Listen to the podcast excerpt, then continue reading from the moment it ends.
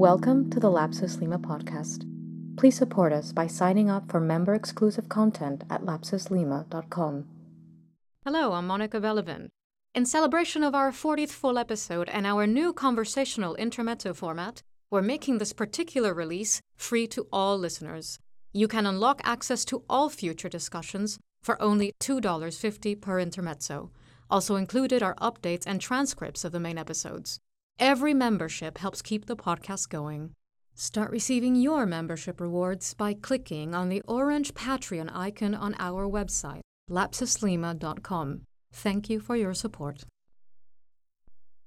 Welcome to our first free-range intermezzo. What do we mean by this? We've been sort of copying a feel about what our readers want, and they want more levels of engagement. We are trying to see how to best provide them, and we thought one of the best things we could do was to, have our academic episodes and then our more relaxed, casual, conversational episodes, and this is the first of them, where we're joking in the backstage and calling it like it is and swearing liberally. So we hope that the two extremes might to bridge a gap that pleases one and all. To my left is David Getson, who, as you know, is an architectural historian, as am I. Hello. To my right is my business partner and husband of 9 years, Alonso Toledo. Hello. Who is also a practicing architect. This is the team we're going to start conversing with in between episodes. I hope you get to know us. I hope you send us your questions, your provocations, and bring them on.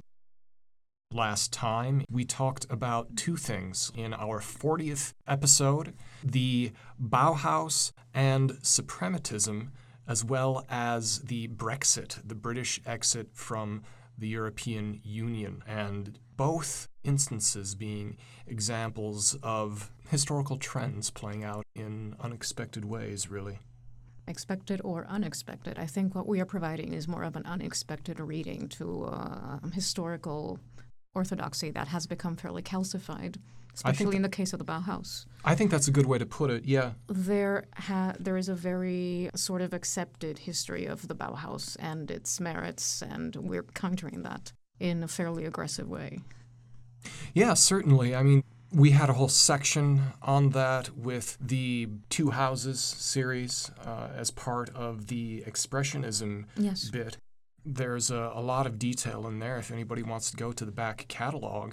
But do you have any thoughts on that right at the moment about this kind of revisionist history of re-examining the Bauhaus from a new vantage point? I do, and it makes me reflect because I started, as you know, in philosophy and literature before I moved into design at all. It makes me think on the importance of having a canon at all. You have all of this criticism about the Western canon, and I think... Well, we do. I mean, the Bauhaus is the equivalent of 20th century modern literature, and it's good to have a canon that we can actually reflect upon. And I think that's going to be one of the critical things in the time and place we're in today historically. That canon reflects a morphology that, it's very easy to take it for granted, but it's a wonderful structuring device to spin off from. I think that we are at a point where the historian's work is largely imaginative, and I like that we're there. What do you think needs to be imagined? Put another way, what does the canonical history get wrong that requires this imaginative leap? Canonical history, its wealth is in its contradictions and in the amount of histories that the history includes. And I think if you're willing to take it tentacles and all, then you have a broader picture that is not entirely coherent. It's not plot-driven, it's not character-driven, it's a different sort of narrative structure.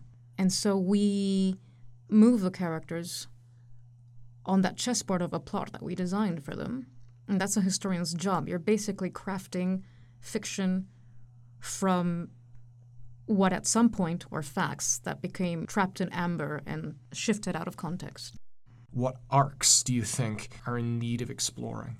Oh, well, many. And I think that's what the podcast is. That's the purpose of the podcast. We began it trying to say, all right, this is the story. These are the stories, the conventional stories that we're told. This is the architectural historian's bedtime reading. And we want to look at the nightmare side because, it's very streamlined. And what I think is more interesting than that, because the podcast is clearly leading in a certain direction, a telos. It's pointing in a direction. It clearly has an intent. We like to reveal, to unearth those bare bones, that morphology, and say it's not necessarily what you think it is. The animal might look different. You know how in museums the dinosaur skeletons are often presented, they're often built into shapes that are not necessarily the right ones. Bones of other animals are incorporated. Growing up, I remember Iguanodon being the classic example. Yes, and I think as historians we do that as well. We do, and it's legitimate, but we have to do it with sincerity. For anyone not familiar with that story or those wonderful old pictures, it was assumed for decades and decades that this creature Iguanodon was a four-legged thing with a hook on his nose, like a rhinoceros, because they just thought that's the way that it would go. But then as the science developed, they realized he was a two-legged instead of a four-legged creature, and the hook was actually his thumb. Yeah, yeah. And so it was a complete rearranging. And hold that thought on morphology. We actually did a whole episode about morphology recently, and we'll be coming back to it. Absolutely, mm-hmm. Will not be our last. I like that you brought up the idea of the architect's bedtime reading. We happen to have a practicing architect here with Alonso, and you've been following along with the podcast as we've been going throughout these 40 episodes, plus the members-only intermezzos, which we've begun to accrue. I'm wondering, with your perspective, you've told me that you've often wished that you had more material to dig into on this theoretical level. And so now you've been engaging with this material. What's your reaction upon bringing your practical experience to this kind of theoretical study? While I've been listening to the 40-plus episodes of the podcast and hearing you two talk right now, I mean, there are a lot of things I want to say, but I'm trying hard to find a bridge between that and any point of my day-to-day life or occupation as a practicing architect.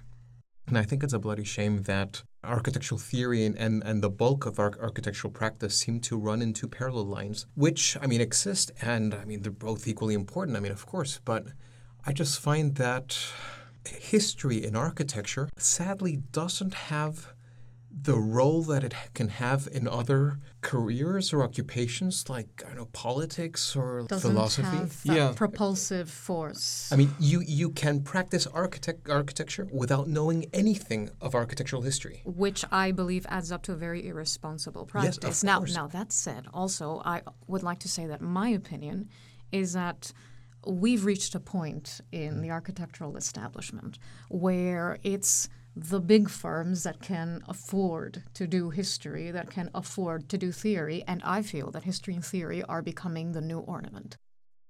Right. They're a form of luxuriance, like saying, look, I am a major firm, hence I have the luxury of indulging in theoretical thought, no matter how superficial. Most of it is incredibly vapid. Oh, yeah. But it's a status sign. And I really think it's becoming the new ornament. No, well, a lot of it is the sprinkling of buzzwords into the marketing material. Mm-hmm. I know certainly that when I was closer to the academy in recent years, a lot of the professional interaction with the academy was to learn how to name check Gilles Deleuze in what you were doing in order to appear sophisticated. Mm-hmm. And then, of course, it's like lifting a rock. You actually follow that man's footnotes, and they lead to a worm eating its own tail.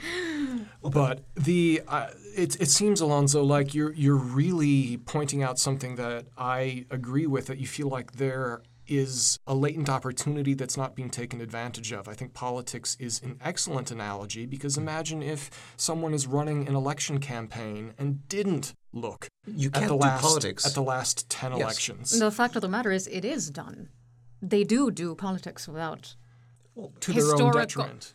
to everybody's detriment. That's the tragedy. But let's say that the core of a politician's job is intimately related to understanding the history of what they're trying to govern. Oh, well, I mean, it should be. But say, I mean, I wish. just to put in a clear example, I find that in architecture, we are especially forgetful generation or professionals, this new generation of kids that are graduating from school, they can't even conceive or they can't remember that 15 years ago, all plans were drafted by hand. I mean, they don't even remember that. And I haven't done it. And that's like the most superficial level of excavation. Yes. Yeah. And so they, with that, it just shows that they didn't even understand how things were done in half a generation ago. And of course, and at some point this wasn't. Now it also has all of this prestige of being a university career that can take as long as medical school and be as costly. Yes. But, you know, at one point, this was passed on man from man, master to master, and you learned it by doing, and it was a craft. By saying that a profession can work without knowing anything of theory, which is this very sad, sad reality.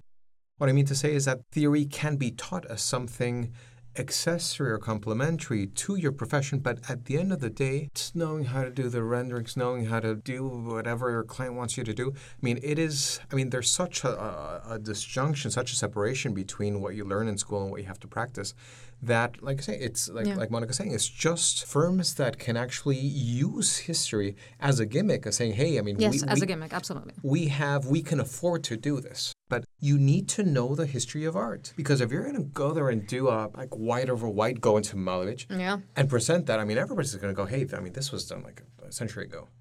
So you need to sort of be aware of that. But, you know, I have the impression that in the case of architecture, and I think it's one of the reasons why this very, very long pit stop at the Bauhaus and its surroundings is important, is that I think that once the international style settled and became the establishment, there's been a sort of agenda to keep it narrow. And I think it begins with a Bauhaus.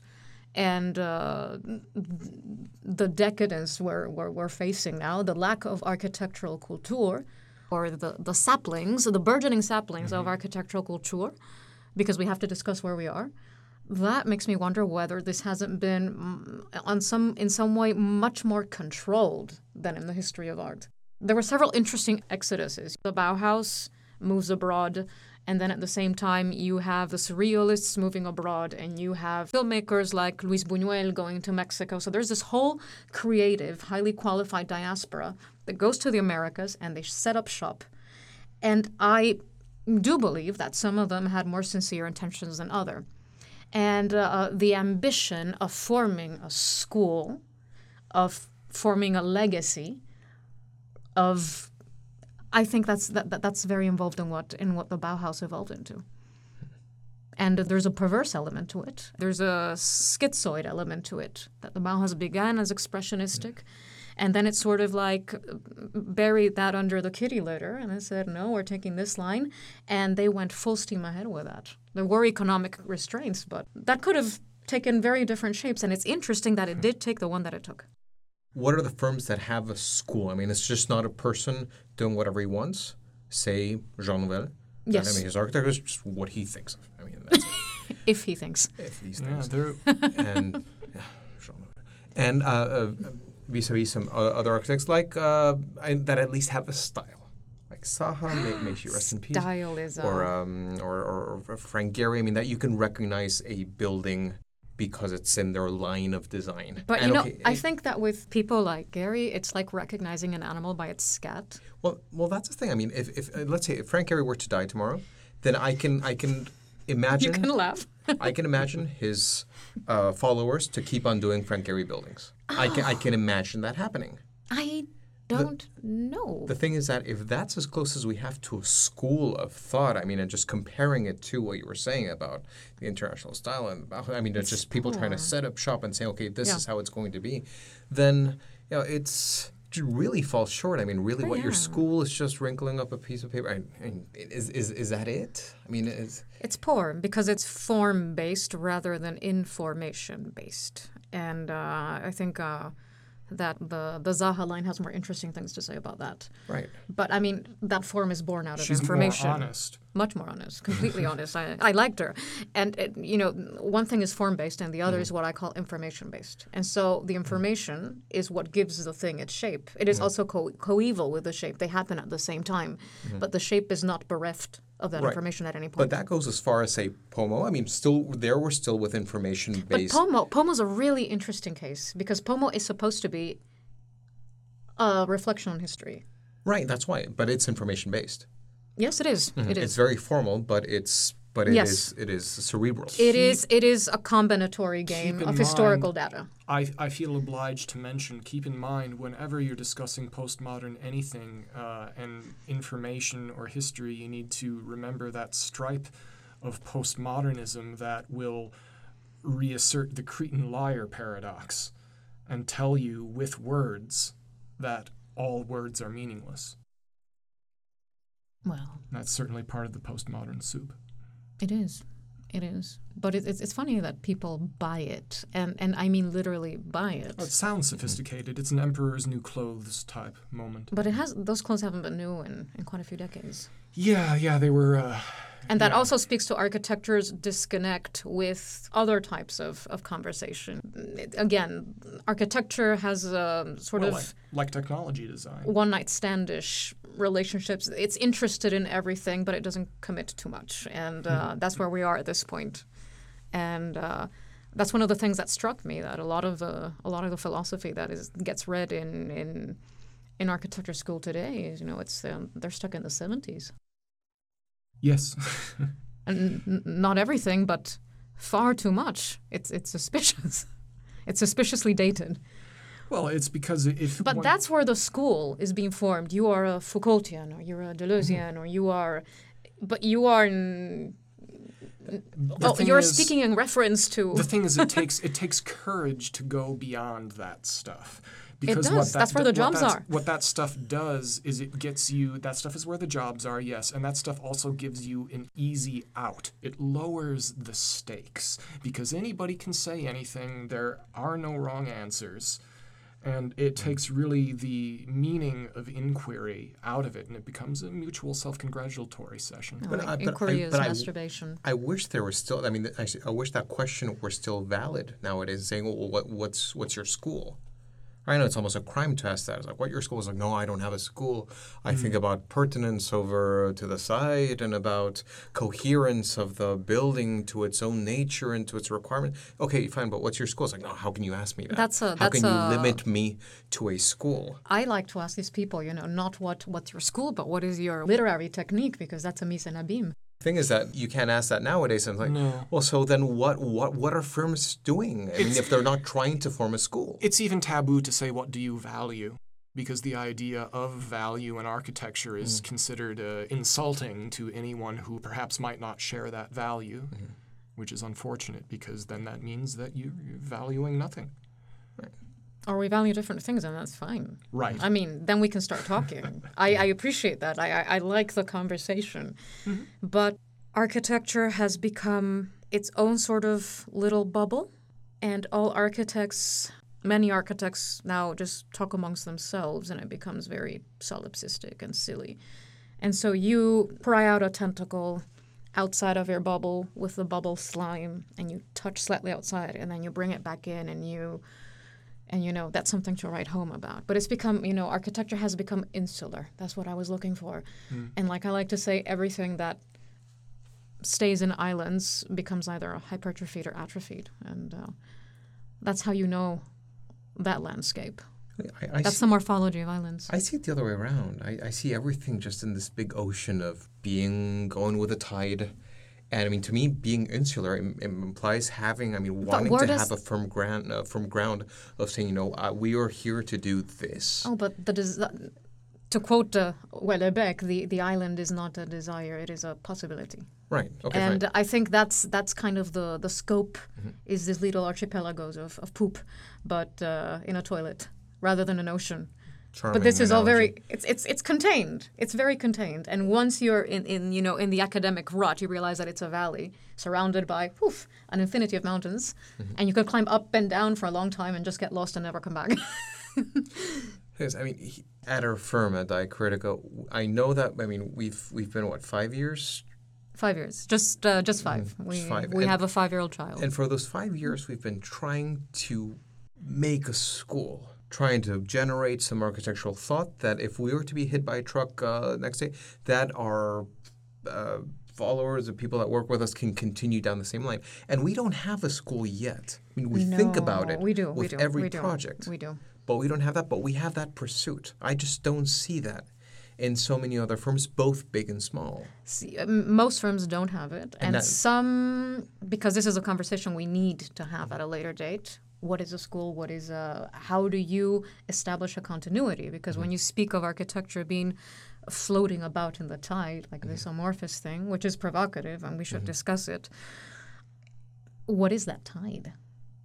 Is that history? What is that tide? What's the undercurrent that moves things at all? Oh, there's this. I think we're opening a lot of themes for future intermezzos. I know, but this is great. You know, and to that's me, the thing that caught my eye. You're speaking about a tide, and I'm like, oh, that's interesting. That's why I see all these architects that are not trying to set up a school, and sort of just swimming there in the ocean. It's like, oh, I'm a minimalist.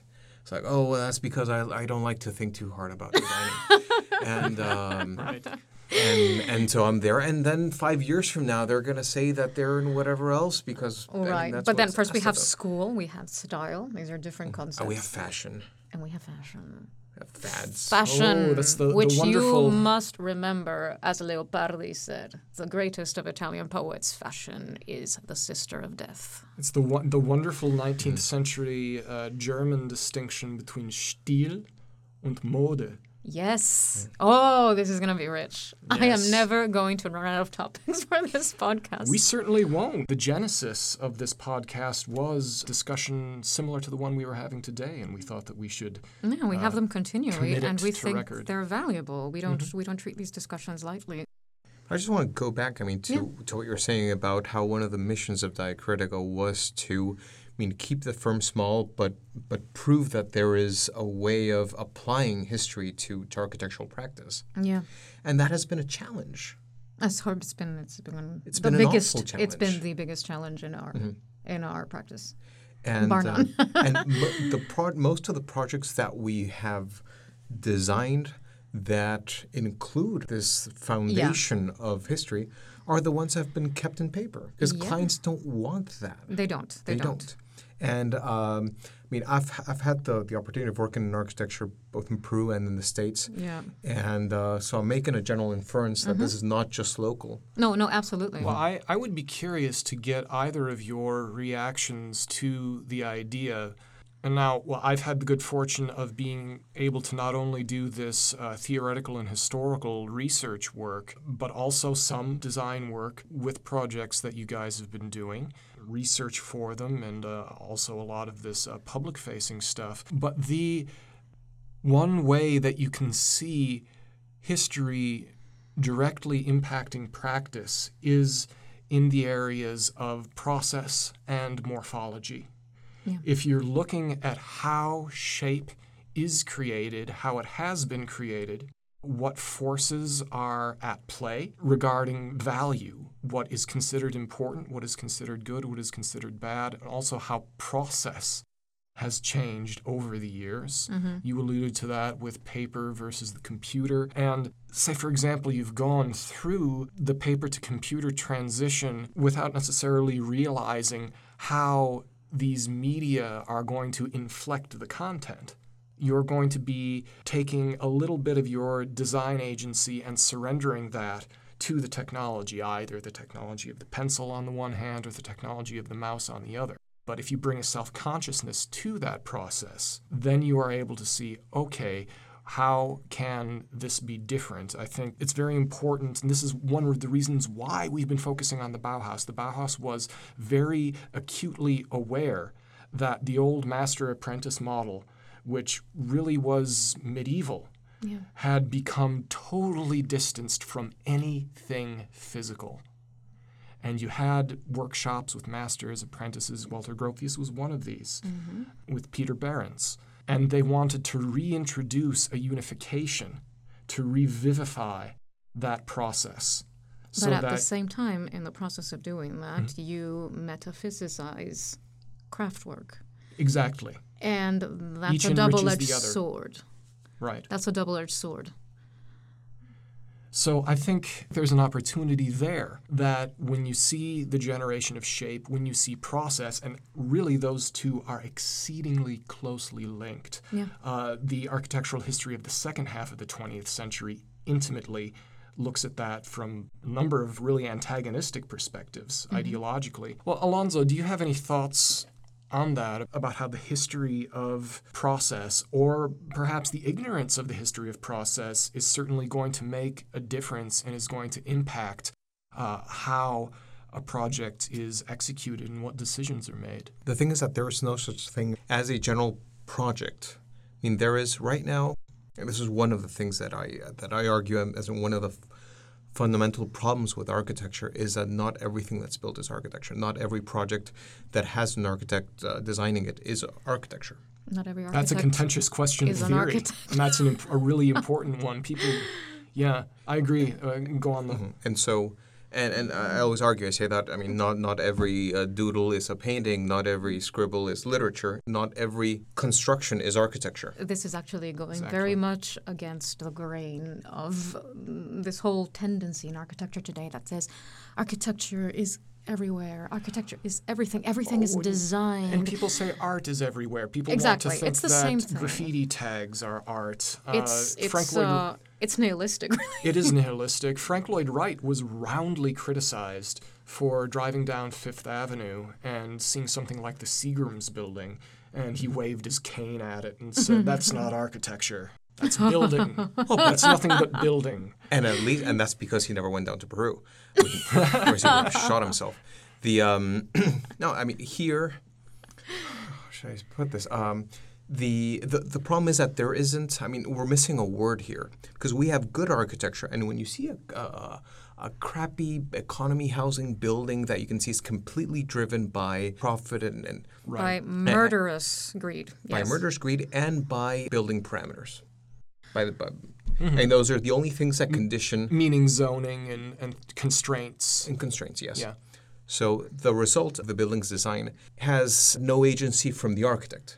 Exactly. It's just zoning and the developer's interests. And budget. So, yes, which is part of that. That's the formula. It's a formula. Zoning plus budget. That's it. So that building, that we see there, and Lima's full of them, is not good or bad architecture. And you just don't look at that and say, well, that's crappy architecture. No, that's just not architecture at all. Let's just find another word for it. So when you say that, when you ask if... construction, perhaps, just calling it... A building. It's a building. It's building vis-a-vis architecture. They're different things. Sure. Now, they can coincide. They often do, but... So when you talk about projects, about whether morphology is applied to a project, then we're really referring to that 1% to the tip of the pyramid of architectural projects that can actually be considered architecture. And most of those fall in that category of the design commissions to the top firms that can actually afford to give that surplus added value, be it gimmicky or not, of including some sort of historically conscious process in the design. But having also worked as a partner to some of the big firms in the States, I can tell you it's just, the design process there is just as random as I'm seeing it over here.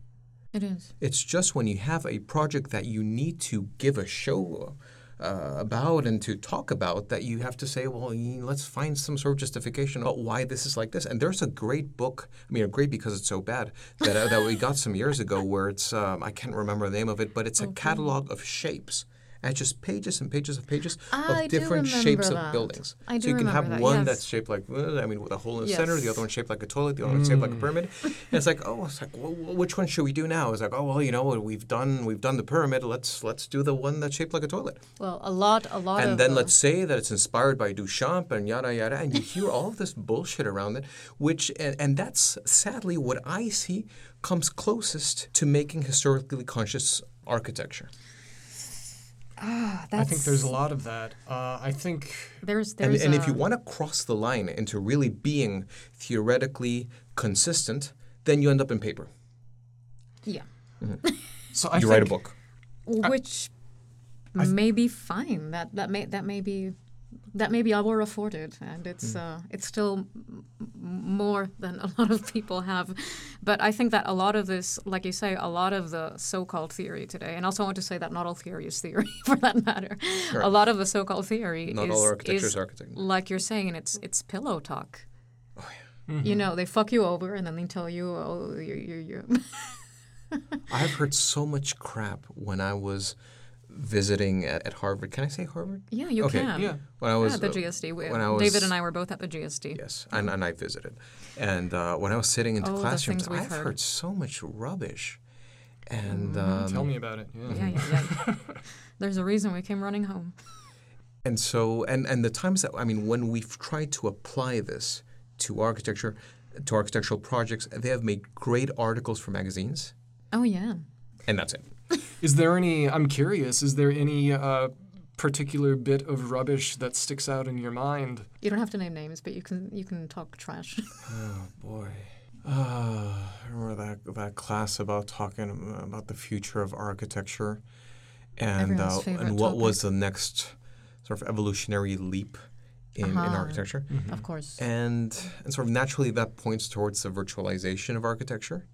But talking about that, it was like, okay, this is the project of the future, and it's one where the walls are dissolved and it's just made out of fog. I'm like really? Oh, did they talk about smell?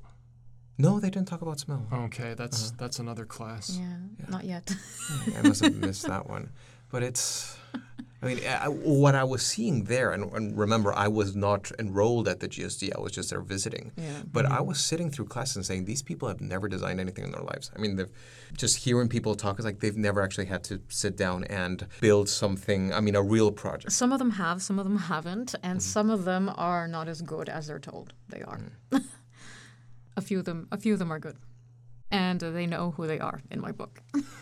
Yeah, I think that what a lot of this presents, a really key point that you guys brought up, is the narrowness of the opportunity to make a meaningful impact. And of course, any meaningful impact of what we're really talking about is applied design decision. Mm-hmm. The relative lack or relative presence of applied design decision is what separates the architecture from just the building.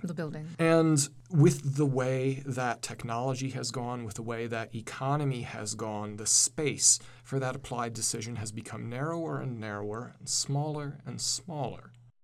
And so it presents a challenge and perhaps an opportunity to widen that space.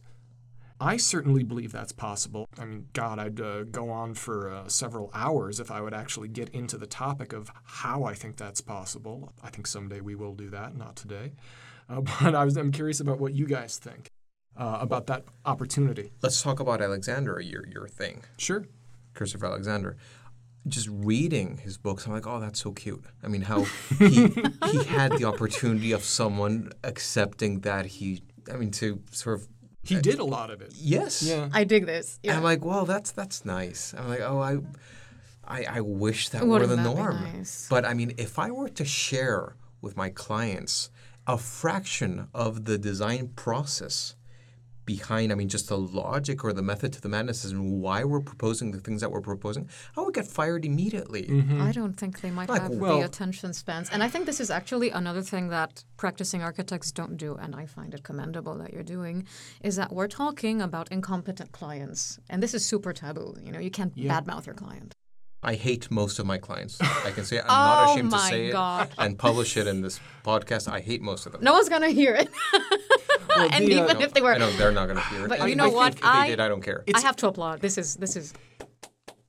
It's true. And it's important to say that Alonso is not immune from this.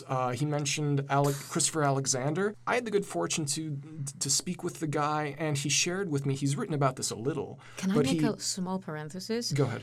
David had the fortune of speaking with the guy when he had an ethics commission on his back saying that he couldn't visit a living sample. Oh, God. So, yes, this is... Yeah, so, I had the university telling me that I should not speak to him at all, which made no sense to me. But this was not the GSD, but this was another top-tier university. Don't talk to the man. So I'm glad I did. Oh, but he shared with me he shared with me about how absolutely difficult it was, and very, very many of his initiatives got shot down. He had a wonderful plan for affordable home ownership, which would have done a lot to cut down forces that box design in. Mm-hmm. And it also would have cut out a lot of middlemen like banks and financing that just they really don't do much except suck money out of the process. Oh, yeah. We wrote an article about that. We did write – yeah. I disagree, by the way. But go on. And that's great. Yes, my main point, regardless of what he was arguing for, mm-hmm. Is that certainly in things he built in Japan with this housing idea, almost on every front, he was met with clients, other forces that were actively fighting against this type of thing. So he had those frustrations. You were noticing that you were saying that if you were advancing those types of things, you'd get fired. He had a similar experience sometimes. Well, Louis Sullivan, for example, absolutely hated the mindset of most clients. You were talking about that book of shapes. There's a famous story in Kindergarten Chats, I believe, where it's either him or Wright, but he was talking about something in Sullivan and Adler's firm where they're talking with a client, and it's a man and a woman making a house, and the master architect says to the apprentice, pull down the catalog of Victorian house number 11.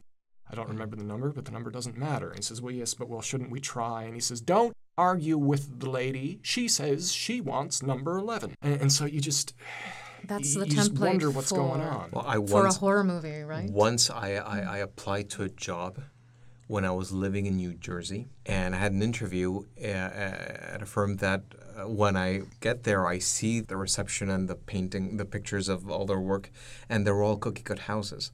So I have this interview, and I tell them about my architectural ambitions and how I see everything. And they're like, no, we need somebody to take measurements. I mean, we do cookie-cut houses. It's totally Kafkaesque, take measurements. Yes, we need somebody to survey. I mean, and that's it. And surveyor is the paradigmatic Kafka job. Like, that sounds very nice and everything, but it's not. I mean, what you're doing doesn't. The universe of things, the mathematical universe of things that you do, that you want to do, doesn't intersect at all with the mathematical universe of things that we do. I mean, there's no intersection at all. And clearly, what we're attempting to do is to smush that Venn diagram together. Yes. Mm-hmm. I think that, ladies and gentlemen, out there in podcast land, you can be part of this. Hopefully what we're trying to do with this podcast is to start conversations, to give people the confidence to let their eyes be open, to be aware of what you feel when you're surrounded by architecture, and to say, okay, I am able to understand this history, I am able to have an informed opinion, and we can really go someplace different and unusual. And I really hope that the conversation would spread, and if this podcast can be a small part of that, I'd say we've done something important. I agree, and I think I know for a fact that many of our listeners, but in general, you talk about these things with a lot of people, and I think many people are aware, and many people are afraid as well to speak out. And we're in the incredibly comfortable position in which we have nothing to lose and everything to gain. So welcome to our podcast. On that note, please send us your thoughts and feedback, if you'd like, info@lapsuslima.com. Thank you for listening.